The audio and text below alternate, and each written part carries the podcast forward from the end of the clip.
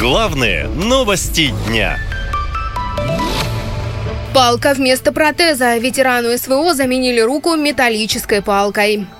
пятидесятитрёхлетний Вадим Шарипов поехал воевать на Украину в сентябре прошлого года в составе якутского добровольческого отряда «Барс два». Его сформировали из ветеранов боевых действий в Чечне. Уже в начале октября Шарипов получил огнестрельные ранения. Четыре пули попали в руку, еще по одной в ногу и плечо. Через сутки военному ампутировали левую руку в госпитале Белгородской области. Затем мужчину привезли в Петербург, где сделали еще несколько операций, а после отпустили домой в Якутию, рассказала сестра военного.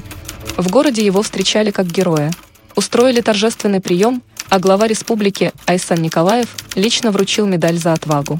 Пообещал, что в беде не оставит, но все вышло не так. После торжеств Шарипову пришлось оббивать пороги, чтобы получить протез вместо ампутированной конечности. Его в результате делали в Якутске. Ветеран три раза ездил на примерку, ждал изделия почти полгода и дождался. Полученное повергло военного в шок. Протез был вообще не по размеру, культя просто болталась в чашке. Им нельзя никак управлять. По сути, это просто металлическая палка. Я когда увидел, у меня слезы потекли от обиды. Я видел протезы нормальные, они у нас в стране и так несовременные совсем, но такого я не ожидал просто. В итоге некачественный протез ветеран вернул изготовителю, но нового взамен так и не получил. Социальный фонд на запросы не отвечает. А врачи предупреждают, что тратится драгоценное время, мол, нервные окончания сейчас отмирают, и уже скоро никакой протез не понадобится. Все атрофируется. По словам родственников Шарипова, на металлическую палку вместо протеза фонд, согласно отчетам, потратил из бюджета около пяти миллионов рублей. Якутск же город маленький. У нас тут знакомый на знакомом. Они рассказали, что по документам за этот недопротез заплатили огромную сумму. По ней якобы нам выдали супер-пупер, чуть ли не с пульта управляемую наноруку.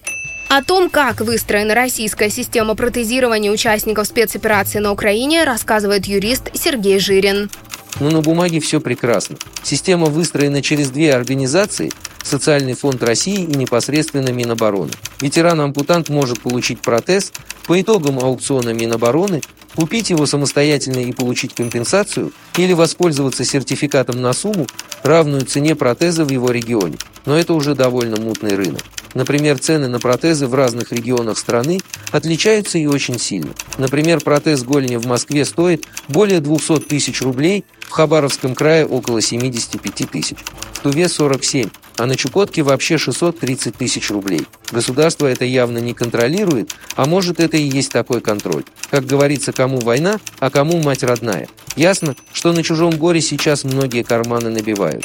Во Всероссийской организации инвалидов подтвердили, проблема есть, мол, выплаты из бюджета на покупку технических средств реабилитации, компенсации за их самостоятельное приобретение приходят не вовремя и в гораздо меньшем объеме, чем это необходимо. Да и что говорить о протезах, инвалидных колясках и социальном обеспечении ветеранов эс вэ о, если в военных госпиталях страны не хватает элементарных средств личной гигиены. Например, в Ижевске сто двадцать тяжело раненых военных остались без туалетной бумаги, рассказывают родственники и жители города. Их попросили приносить в госпиталь все – бумагу, зубные пасты, щетки, мыло и шампунь. Ничего этого местные власти не выделяют, жалуются ветераны. Военные психологи предупреждают, что если так будет продолжаться, то Россию ждет волна глубоко разочарованных в жизни бывших военных, которым за участие в эс вэ о обещали золотые горы, а в результате не могут обеспечить элементарным. Специалисты напоминают, что такое уже было и с ветеранами Афганистана и Чечни. Наша лента. Веселим, сообщаем, удивляем.